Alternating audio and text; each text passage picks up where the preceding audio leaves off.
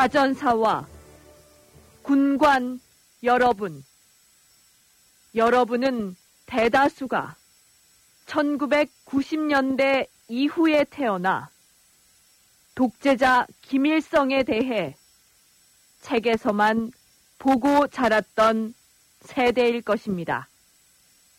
따라서 김일성이 위대하다는 거짓 교육만 받으며 자랐고 주체 연호를 습관처럼 쓰며 자랐을 것입니다. 그러나 북한 독재 정권의 뿌리인 독재자 김일성의 실체에 대해 알게 된다면 그리고 여러분들이 배운 교과서 내용이 대부분 거짓으로 조작됐다는 사실을 알게 된다면 큰 충격에서 헤어나오지 못할 것입니다.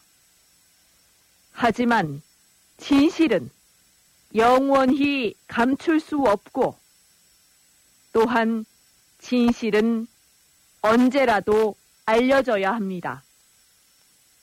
이에 오늘은 북한 정권이 위대한 수령이라고 선전하는 김일성의 진짜 과거와 평온한 모습 속에 담긴 추악한 성격의 일면을 여러분에게 말씀드리려 합니다. 우선 김일성의 조작된 과거에 관한 얘기입니다. 북한 정권은 김일성이 14살 때 그러니까 화전에 화성 의숙을 다닐 때 타도 제국주의 동맹 일명 트들을 조직해 혁명에 나섰다고 배워주고 있습니다. 그렇지만 진실은 이와 엄연히 다릅니다. 타도 제국주의 동맹을 결성한 사람은 사실 북한에서 혁명의 배신자라고 낙인 찍은 리종락이었습니다. 리종락은 1920년대에 중국 장춘 서쪽에 있는 회덕현 이통현 일대에서 농민 동맹을 만들었고 그 산하 조직으로 타도 제국주의 동맹을 결성했습니다. 조선혁명군을 결성한 사람도 독재자 김일성이 아니라 리종락이었습니다. 이런 사실은 중국 공산당이 공개한 역사 기록에서 확인할 수 있는데요. 그렇다면 1926년 당시 김일성은 무얼 하고 있었을까요?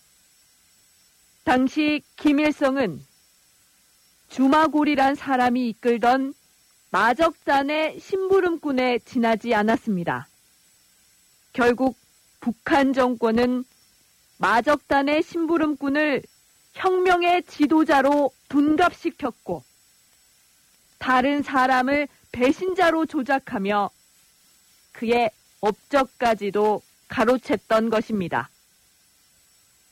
김일성의 어린 시절에 대한 조작은 그의 가족에 대한 것도 다르지 않습니다. 북한 정권에 따르면 김일성의 아버지 김형직은 혁명 투쟁 과정에서 얻은 병환으로 죽었다고 합니다. 하지만 이는 사실과 다릅니다. 김형직은 기독교 신자이자 민족주의자였고 한약방을 운영하던 1926년 부상을 입고 찾아온 공산주의자들을 치료해주길 거부하다. 그들에게 맞아 죽었습니다. 공산주의자를 자처한 김일성의 아버지가 공산주의자들의 손에 비명 횡사했던 것입니다. 결국 아버지가 죽고 갈 곳이 없어진 김일성은 마적단에 들어가 부잣집을 터는 비적질로 생계를 연명했습니다. 이 마적단이 인민들의 원성을 사자 1928년 민족주의 독립단체인 정의부에서는 조선혁명군 구중대장인 리종락을 보내 주마골의 마적단을 일제히 토벌했습니다. 이때 김일성도 그에게 생포됐던 것입니다. 배신자가 아닌 민족주의자였던 리종락은 공산주의자들에게 맞아 죽은 김형직의 아들이 비적 패거리와 어울려 있는 것을 보고는 불쌍한 생각이 들어 죽이진 않았습니다. 이처럼 북한 정권이 말하는 혁명의 배신자 리종락은 독재자 김일성이 10대에 하늘처럼 따르던 은인이고 가장 친한 형이었습니다.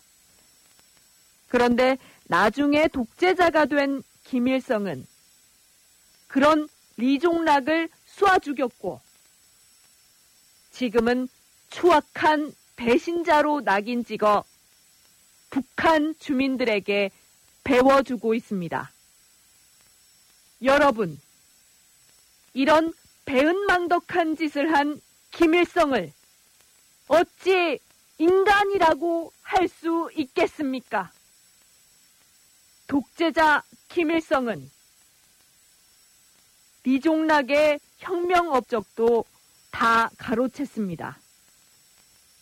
앞서 말씀드린 트드, 타도 제국주의 동맹과 조선 혁명군을 자기가 만든 것처럼 조작했고 이후 많은 것을 자신의 이름으로 만들었습니다. 이렇게 초기 혁명 역사라는 것을 날조한 독재자 김일성은 똑같은 방식으로 자신의 권력을 다져왔습니다. 나중에 혁명을 함께 하자고 다짐했던 남노당, 연안파, 소련파를 모두 숙청하고 심지어 자신의 독재 정권 수립에 큰 공로를 세웠던 갑산파까지 모두 죽여버렸습니다. 그런데도 여러분은 이런 김일성의 삶을 그 어떤 학문보다 더 중요하게 배우고 외우고 따르려 하십니까? 또 낳아준 부모보다 더 존귀하게 여기십니까? 오늘 이 시간 충격적으로 밝혀진 독재자 김일성의 추악함 앞에서 여러분의 현명한 판단을 당부하는 바입니다. 독재자 김일성에 대한 진실은 절대 감출 수 없기 때문입니다.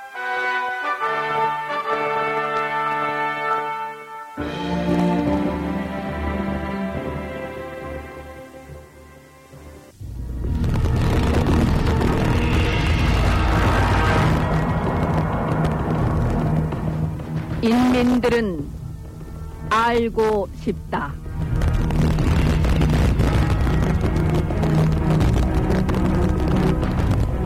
북한 동포 여러분. 신처럼 추앙받길 원하는 북한의 독재자 김정은이 자신의 어린 나이와 미숙한 통치력을 숨기기 위해 벌이는 피해 잔치가 계속되고 있습니다. 도대체 지금 평양에서는 무슨 일이 일어나고 있는 것일까요? 김정은 집권 이후 처형된 북한군 고위 간부가 상당하다는데 누가 처형됐고 또 처형된 이유는 무엇인지 짚어보겠습니다. 북한은 한 사람이 유일하게 지배하는 사회입니다. 달리 말하자면 오직 한 사람에게만 모든 권력이 집중된 독재 체제라는 것입니다. 북한은 그 한 사람을 수령이라고 부르고 김일성에 이어 김정일을 수령의 반열에 올리더니 이제는 김정은도 수령의 위치로 올리려 합니다. 수령은 유일영도라는 민영 아래 모든 인민이 하나와 같이 움직일 것을 요구하고 있습니다.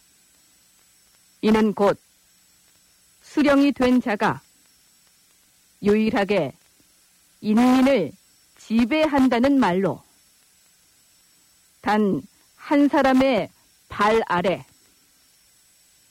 2,500만 명의 북한 인민이 있다는 것입니다.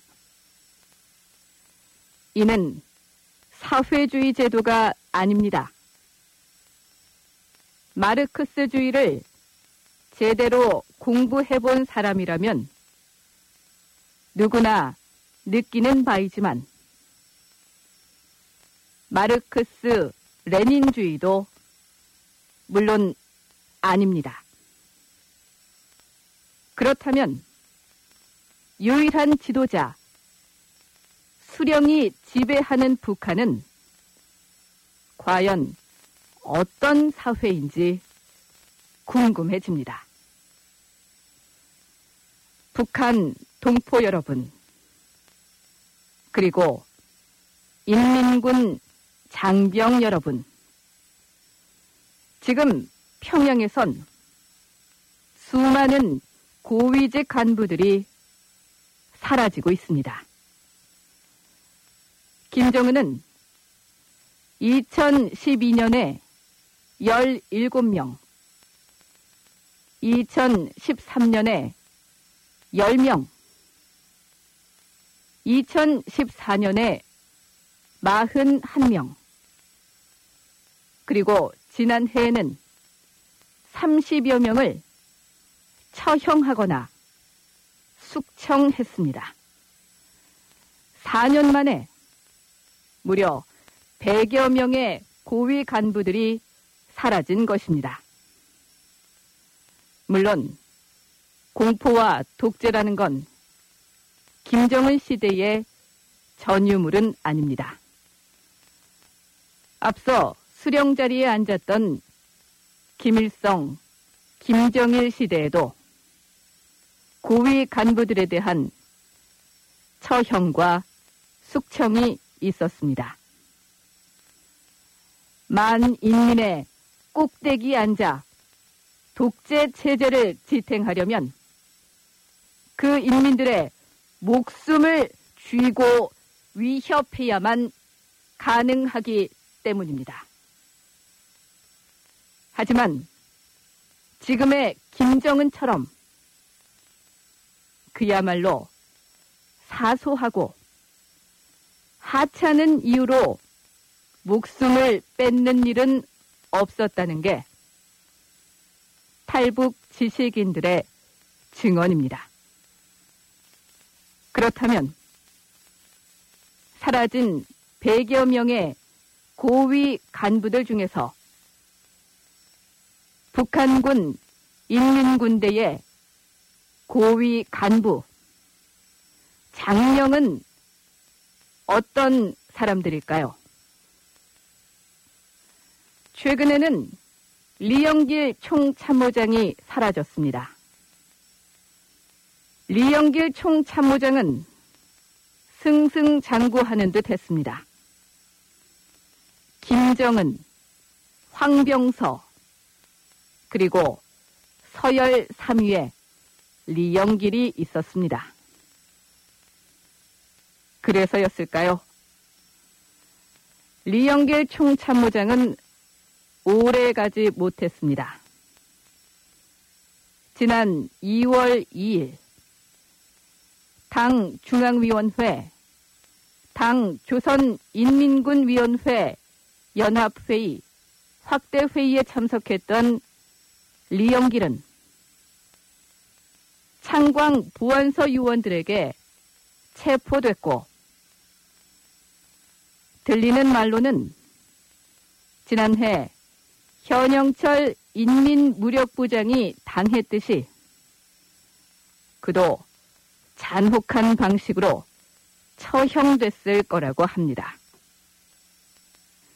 현영철 인민무력부장은 2015년 4월 공개 처형 당했는데 구사포까지 동원해 시신조차 가족들에게 돌려주지 않았습니다. 이보다 앞선 2012년에 숙청된 사람은 김정일의 운구차를 수행했던 인물로 리영호 총참모장입니다. 김정일 시대 선군 정치를 부르짖던 당시 군부 수장이었으니 김정은의 초기 군부 장악에 큰 도움을 줬을 겁니다. 하지만 앞뒤 가리지 않는 김정은은 리영호 총참모장을 가장 먼저 없앴습니다. 북한 동포 여러분, 그리고 인민군 장병 여러분, 자기 사람 몇 명 데려다 쓰면 종파 분자가 되고 1호 행사 때 깜빡 졸기만 해도 불경죄로 목이 달아나는 판입니다. 지난 70여 년 중에 이런 적이 있었습니까?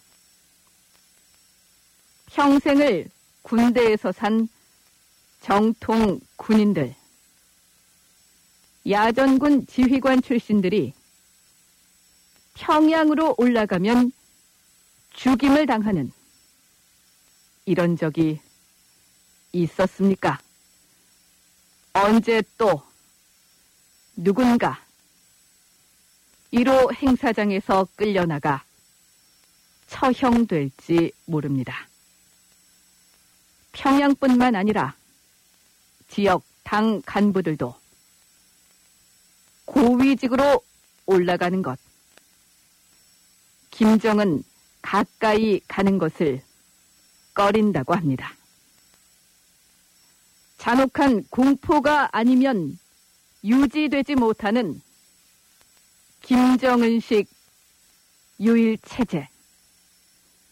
불안과 두려움이 공포와 잔혹함으로 만 인민을 지배합니다. 새로운 세상, 새로운 모습의 북한 사회를 기대한다면 3대 독재 일가의 사람이 아닌 진정으로 북한을 이끌어 나갈 사람이 필요한 때가 지금의 북한입니다.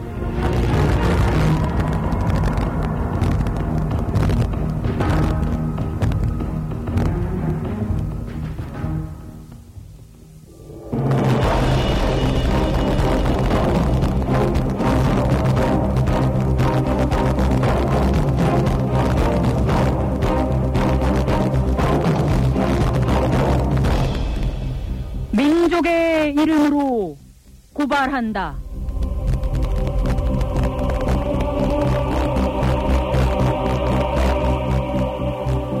오늘 이 시간에는 북한 정권의 핵실험과 장거리 미사일 발사 도발에 대응해 한미 동맹이 강력한 신세대 전략 무기를 마련했다는 사실에 대해서 말씀드리겠습니다. 오늘 도움 말씀 주실 북한군 최전현 부대 출신 이강철 씨 모셨습니다. 안녕하십니까? 안녕하십니까? 네. 간단한 자기소개 부탁드릴게요. 네, 저는 조선인민군 제1군단 직속 보병 연대에서 11년 동안 군복무를 한 이강설입니다. 네. 오늘 자리해 주셔서 감사합니다. 군복무 하시면서요. 네. 대한민국에 대해서 들어보신 적 있으십니까? 네, 대한민국이라는 예, 한국의 공식 국호 여기에 관해서 북한 군인들은 잘 몰라요. 네, 남조선, 남조선이라는 말은 많이 들었죠. 그러면 군 복무 당시에 어떤 내용들을 접했는지 좀 자세하게 설명을 좀 해주시죠. 대한민국에 관해서 하는 말씀이죠. 네. 예, 사실 북한에서 군인들한테 북에서 선전하듯이 남조선에 대해서 군인들한테 절대 있는 사실 그대로를 접할 수 있는 그런 기회는 전무후무합니다. 다만 북한 정부에서 선전하는 내용대로만 미국을 등에 업고 일본과 손을 잡고 공화국을 반대해서 결국은 자유민주주의 체제의 예, 통일을 이루려는 그런 야심가들로 많이 선전을 합니다. 네. 그 외에 일반적인 대한민국 생활상이라든가 그런 건 들어본 적이 없으십니까? 제가 군복무할 당시에 90년대 후반부터 저는 2000년대 군복무를 하면서 에, 그때 당시에까지만 해도 최정방 군인들한테까지는 남선 주민들 실제 경제력과 뭐 많은 발전 도약을 했다는 걸 지금 뭐 저는 이게 대한민국 입국에서 좀 알았는데 이 현실에 관해서 이 외곽적으로 잘 산다 한마디로 말하면 우리하고는 대비할 수 없을 만큼 자본주의 체제로서 성공한 나라라는 그런 소식들은 80년대부터 이게 군부 내에서 퍼지기 시작했어요. 네. 예, 근데 그거는 쉬쉬하는 소리로 끼리끼리 모여 앉았을 때라면 뭐 가장 가까운 친구들끼리 뭐 이럴 때 이렇게 하는 얘기였고 겉으로는 절대 말할 수가 없는 얘기였고요. 그러면 네. 개인적으로는 그런 얘기들을 접했을 때 네. 대한민국에 대해서 어느 정도 관심이 많이 갔었을 것 같아요. 많이 가졌죠. 네. 예, 더구나 대한민국에 대해서 옛날에는 처음 물리치할 대상으로 관심을 가졌다면 현대에 와서는 의지하고 싶은 그 마음의 분출로부터 관심을 가지기 시작했다 이렇게 말해도 과언이 아닐 겁니다. 왜냐하면 90년대 중반부터 시작된 현재 통계적으로 보게 되면 한 300만 명의 굶어 죽었다는 통계도 뭐 황장엽 선생님이 와서 뭐 직접 이렇게 말씀을 하셨지만 그때 당시에 뭐 저도 겪어봤지만 엄청난 이 생활적인 고난을 겪으면서 그다음부터 남조선 결국 대한민국에 대한 인식이 외부적으로 들어오는 그것이 우리는 한국에 비하면 한 세기 뒤떨어져 있고 오히려 우상으로서 또 희망적인 존재로서 관심을 가지게 됐다 해도 절대 거짓말이 아니에요. 네. 어, 그런 상황을 경험을 했고요. 네. 그리고 요즘 상황을 얘기하면 김정은이 집권한 이후에 남북의 군사적 대치 상황이 심각해지고 있는 요즘 같은 때에 대한민국에 대한 관심이 더 높아지지 않을까 싶어요. 어떻게 생각하세요? 그렇죠. 현재 북한 군인들 자체도 우리가 지금 현재 무장하고 있는 이 무장 상태, 경제적인 상태, 또 정신 상태를 가지고 지금 이렇게 발전된 한미 연합 훈련 할 때마다 계속 침략에 대해서 북한 정부가 선언을 하고 있지만 이길 수 있으리라고 생각하는 그런 군인들은 아마 10명 중에 한 2명 정도는 있을까? 네. 북한 정권이요. 네. 올해 들어와서 4차 핵실험을 강행하고 국제사회의 만류에도 불구하고 장거리 미사일을 발사해서 강력한 경제 제재를 받고 있는 상황인데요. 네. 그래서 대한민국은 확산기 방송을 시작하고 남북 경제 협력의 상징이었던 개성공단의 가동을 중단하는 결단까지 내렸습니다. 그리고 미국은 차세대 전략 무기로 꼽히고 있는 F-22 랩터 스텔스 전투기와 B-2 스텔스 전략 폭격기, B-52 폭격기를 한반도에 전격 배치하면서 북한 정권의 무모한 도발 행위에 강력한 경고의 뜻을 전달하고 있는데요. 근데 제가 궁금한 건요. 이러한 사실들에 대해서 북한 군인들도 알 수 있을까라는 점입니다. 물론 알고 있겠죠. 저희 경우만 보더라도 군사력이 이제는 바닥에서 헤맨다는 걸 북한 군인들도 인정을 하고 있어요. 네.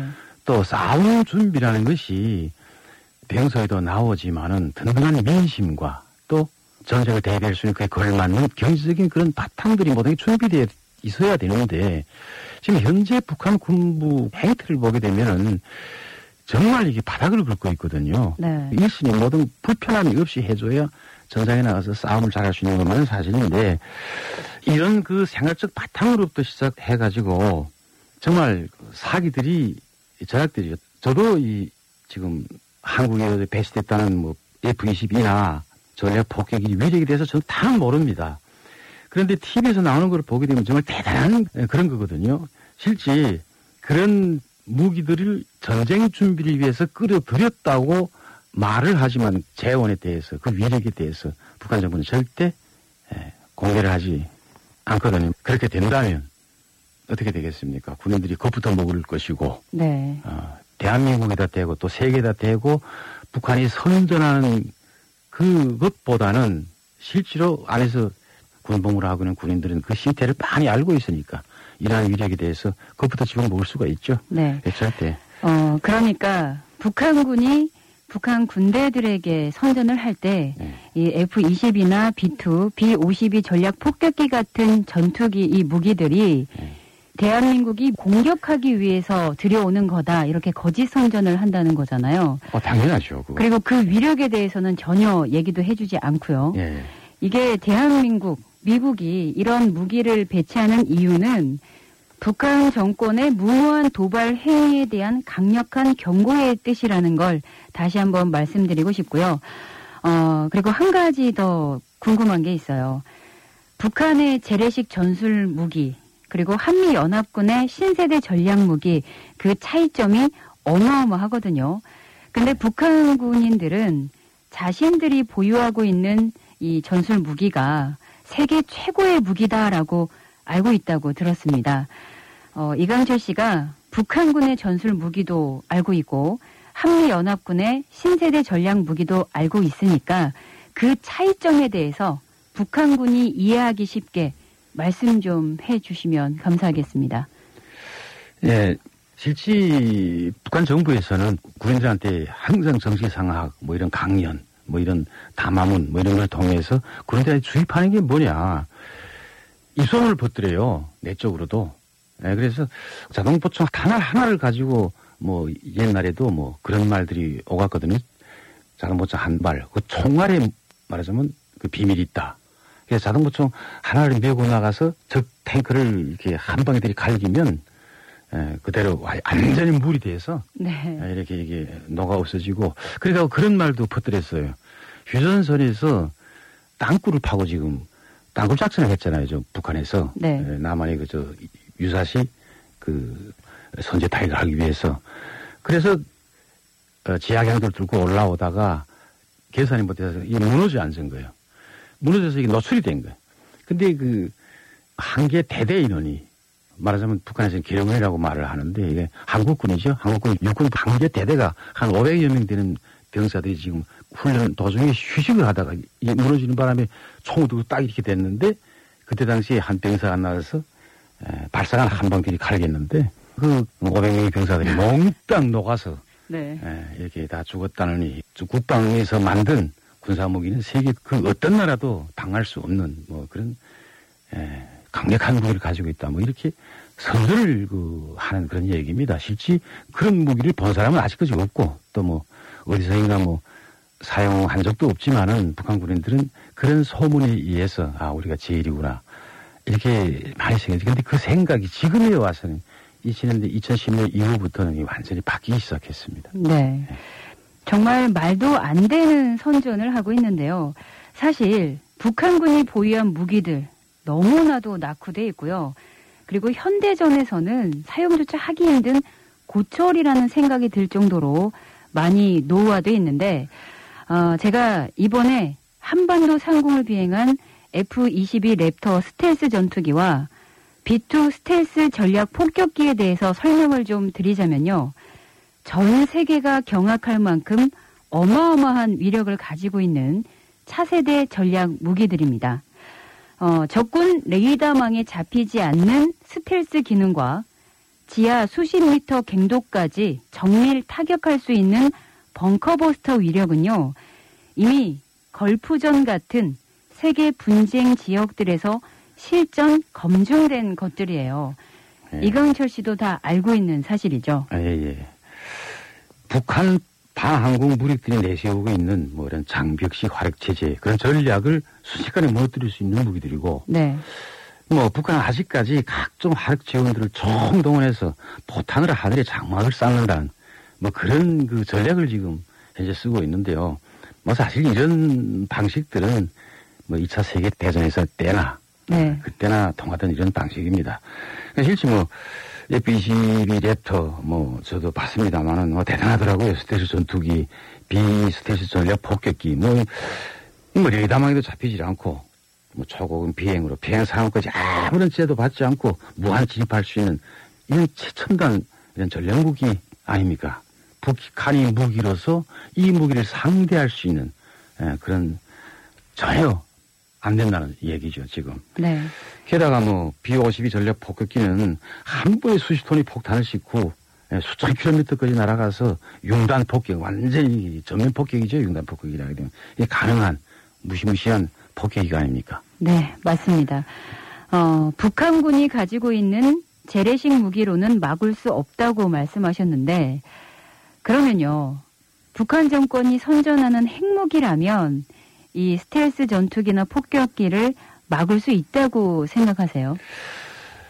뭐 북한이 뭐 핵무기를 이거 뭐 최근에 4차 핵실험도 진행되고 뭐 인공위성에 대한 뭐 그런 간판을 달고 뭐 미사일도 발사하고 뭐 이렇게 하는데 뭐 저희 생각은 그래 실제 개발이나 하고 저러는지 물론 물론 뭐 한두 개 정도는 가지고 있는지는 모르겠지만 실제 예, 핵무기라는 것이 이거 뭐 저 이거 경량화 시켜야 되고 뭐 그렇게 해서 일단 답사를 해서 발사하는 게다 나는 이 그런 것이 북한에 이루어졌겠는가 하는 것도 의문이고 네.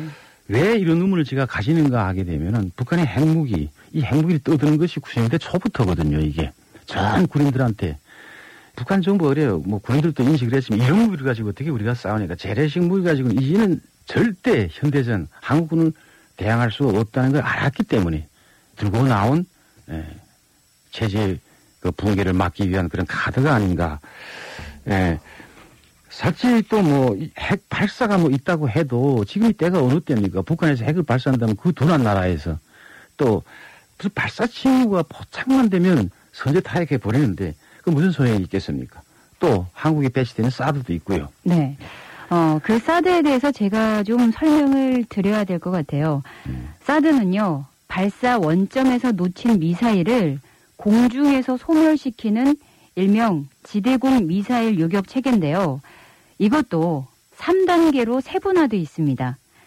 사드는 지상으로부터 최대 멀리 떨어진 공중에서 목표를 소멸하기 위한 건데 만에 하나 놓쳤을 경우에 팩2, 팩3가 그 다음 단계 소멸을 위해서 배치되어 있기 때문에 아무리 북한이 핵을 개발하고 장거리 미사일을 개발해도 그 실효성을 거두기는 거의 불가능하다고 말씀드릴 수 있어요. 네. 에, 첫 번째 타격이 이게 무마됐다면 두 번째, 에, 다음 세 번째, 네.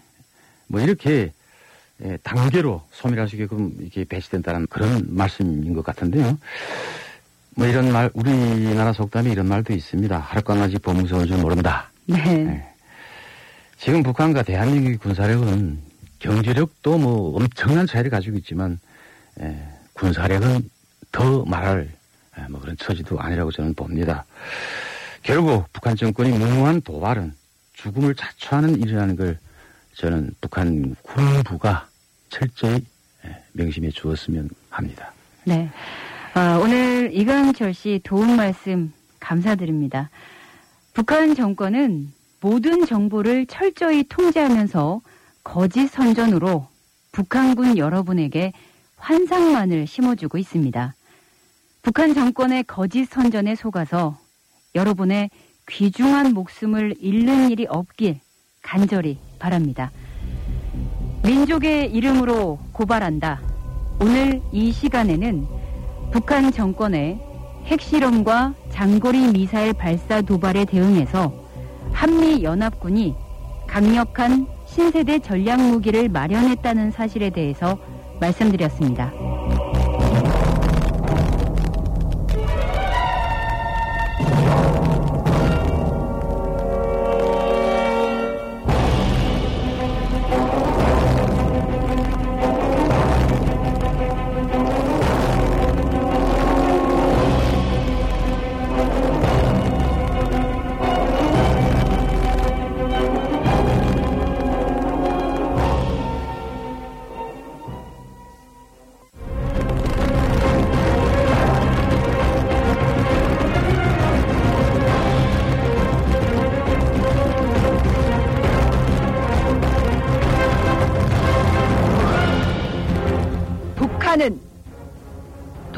책동을 즉각 중지하라.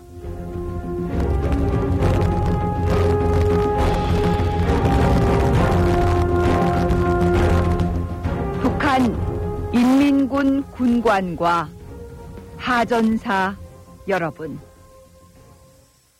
여기는 대한민국 자유의 소리 방송입니다. 대한민국 시간으로 지난 2월 19일 미국에서 사상 첫 대북 제재법이 공식 발효됐습니다.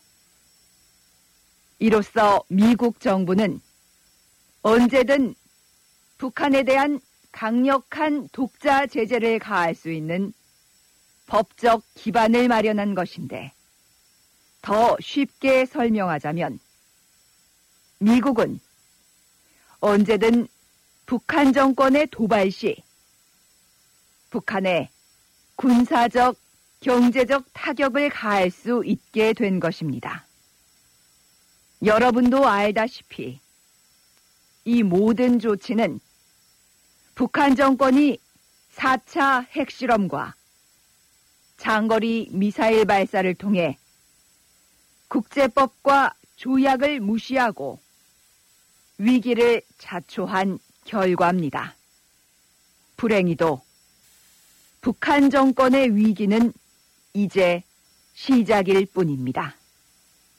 현재 유엔을 비롯한 유럽연합도 이번 핵실험과 장거리 미사일 발사에 따른 강력한 제재안을 마련 중이기 때문에 북한 정권, 나아가 독재자 김정은은 지구상에서 그 어디에도 기댈 곳 없는 완벽한 외톨이 신세가 되고 말았습니다.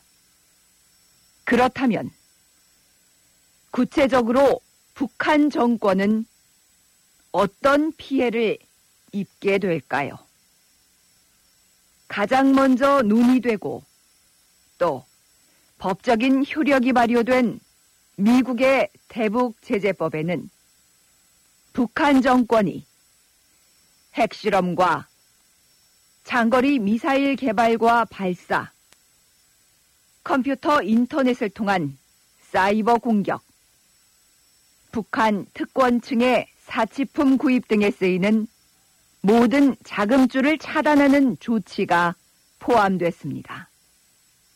또한 북한 정권에 조금이라도 도움을 주는 제3의 국가와 개인, 단체까지 모두 제재를 가할 수 있게 됐습니다.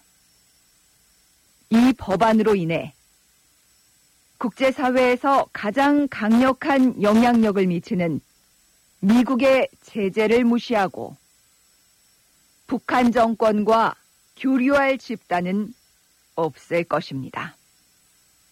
이 때문에 전기를 생산할 돈도 인민들에게 제대로 된 배급도 할 수 없는 북한 정권은 국제사회의 그 누구와도 손잡을 수 없게 됐으니 북한 정권의 미래는 더 이상 없다고 할 수 있습니다.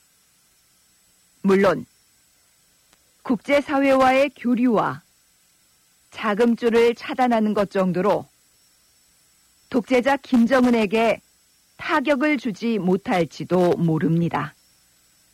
그동안 김정은을 비롯한 김씨 독재 일가는 주민들의 고통과 죽음에 아랑곳 않고 국내외에서 피땀 흘려번 주민들의 돈을 갈취해 제 배만을 두둑히 불려왔기 때문입니다.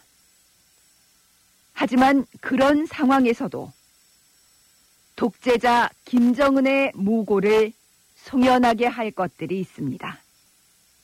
바로 이번 핵실험과 장거리 미사일 발사로 인해 한반도로 투입된 세계 최강의 군사 무기가 바로 그 주인공입니다.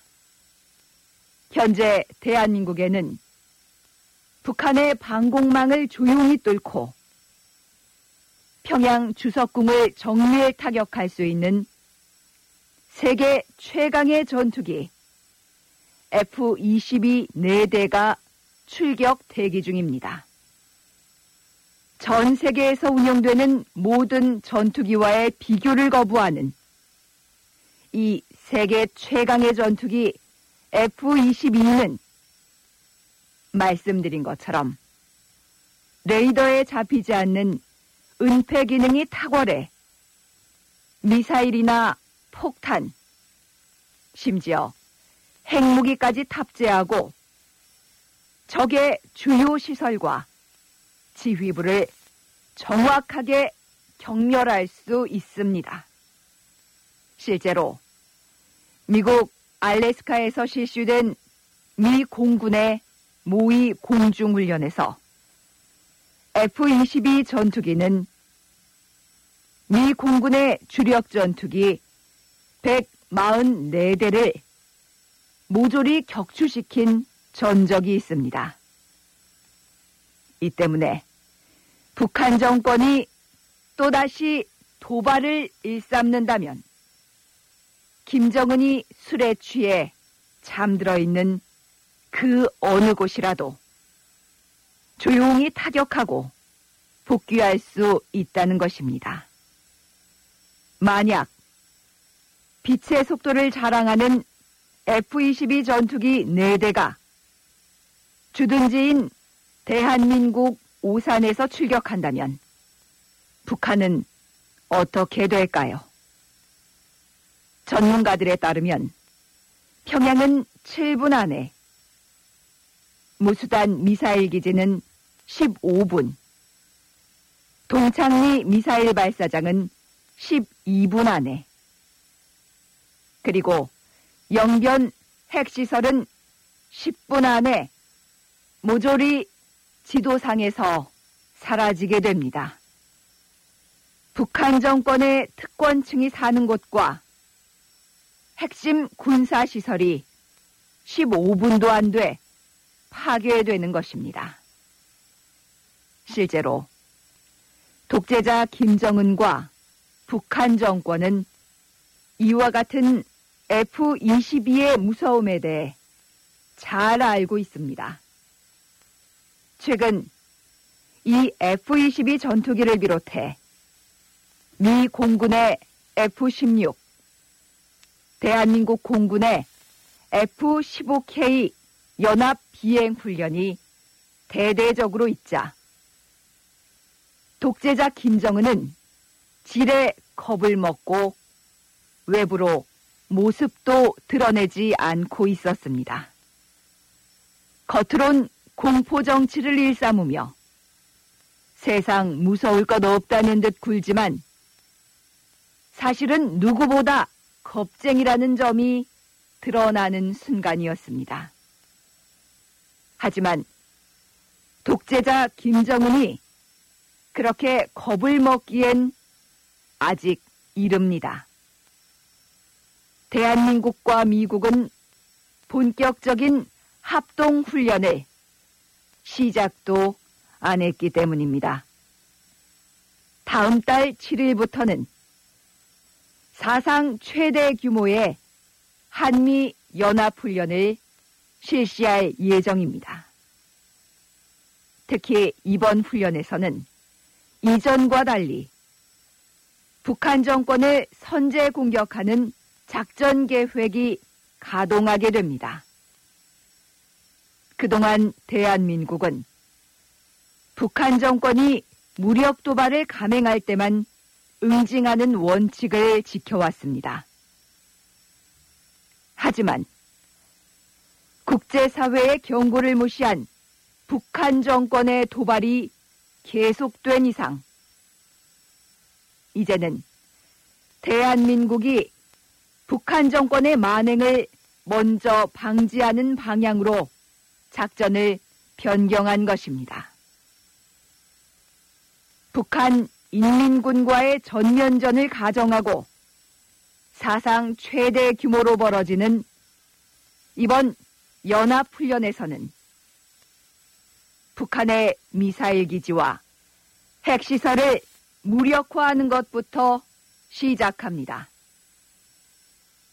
이때 공중에서는 세계 최강의 전투기 F-22가 해상에서는 대한민국 해군의 최신의 이지스함 세종대왕함, 미 해군의 핵추진 항공모함과 잠수함이 출동해 훈련을 더욱 빛낼 것입니다. 이 작전이 만약 실제로 전개된다면 인민군은 도망갈 기회조차 허락받지 못하고 죽어가게 될 것입니다. 30만 명이 참가해 유례 없이 대규모로 펼쳐지는 이번 한미 연합 훈련에서 김정은의 행보를 눈여겨 봐야겠습니다. 여러분도 김정은이 그 어디에서 두려움에 떨며 숨죽인 채 숨어 있을지 반드시 확인하시기 바랍니다.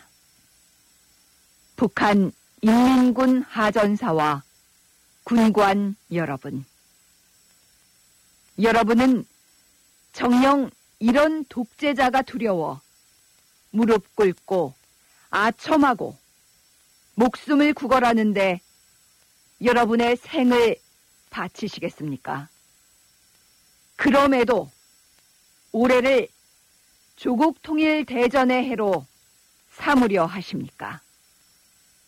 만약 그렇지 않다면 내 목숨을 지키고 한반도의 평화 통일을 위하는 길이 무엇일지 생각해 보시기 바랍니다.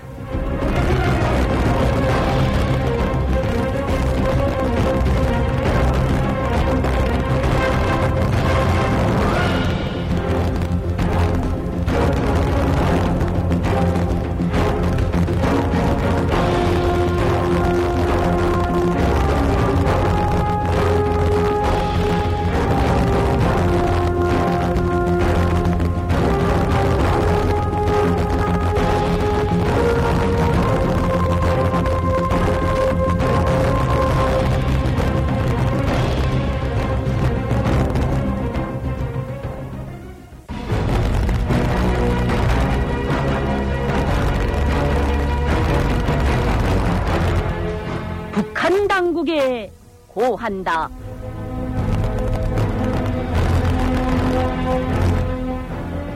사차 핵실험과 장거리 미사일 발사로 막대한 외화를 탕진하며 북한 주민을 또다시 고난의 행군 위기로 내모는 김정은은 반드시 책임을 지게 될 것이다.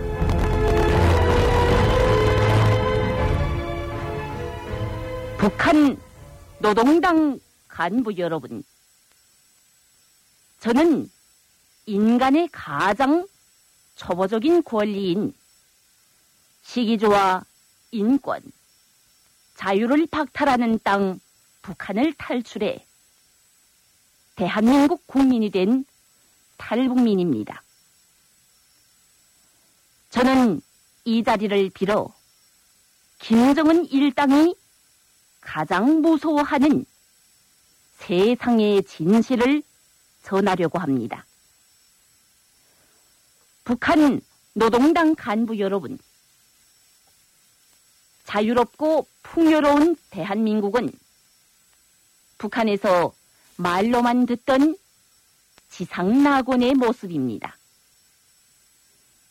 대한민국에서는 이 밥에 고깃국을 먹는 것이 소망이 아닙니다. 이 밥에 고깃국을 너무 많이 먹어서 김정은처럼 찐살을 빼는 것이 가장 큰 소원입니다. 김정은 일당의 선전대로라면 썩고 병든 자본주의 사회여야 하고 사람이 못 살 때가 대한민국이어야 합니다. 또 하나밖에 없는 우월한 사회주의 제도를 가진 북한이 잘 살아야 합니다. 북한 정권의 주장대로라면 말입니다. 그런데 대한민국은 너무 잘 살아서 북한에 끝없이 원조를 하고 있고 북한은 대한민국에 구걸하며 살아야 하는 신세입니다. 저는 남조선이라 욕하던 대한민국이 상상할 수 없이 발전되고 풍요로운 모습을 보았습니다. 또 김정은의 핵실험과 미사일 발사가 미국 때문이 아니라 권력을 유지하기 위한 명분 만들기라는 것도 알았습니다. 북한 주민들이 못 먹고 못 사는 이유가 미국 때문이라는 명분을 만들어야 무너져가는 권력을 유지할 수 있기에 거짓말을 만들어내고 있는 것입니다. 노동당 간부 여러분, 북한에 있을 때 저는 김일성이나 김정일은 너무나 위대한 존재여서 북한 전체 인민이 또받들어 모시는 것이 당연한 것인 줄 알았습니다. 하지만 그것은 북한 주민 모두를 기만한 북한 정권의 교육 효과 때문이었다는 사실을 자유 대한민국에 와서야 알게 되었습니다. 탈북민들이 대한민국에 와서 사실에 기초하여 작성된 역사 기록을 보고도 쉽게 믿지 못하는 그 사실이 너무도 많이 있습니다. 6.25 전쟁의 진실은 대한민국이 아니라 북한 김일성이 일으켰다는 사실입니다.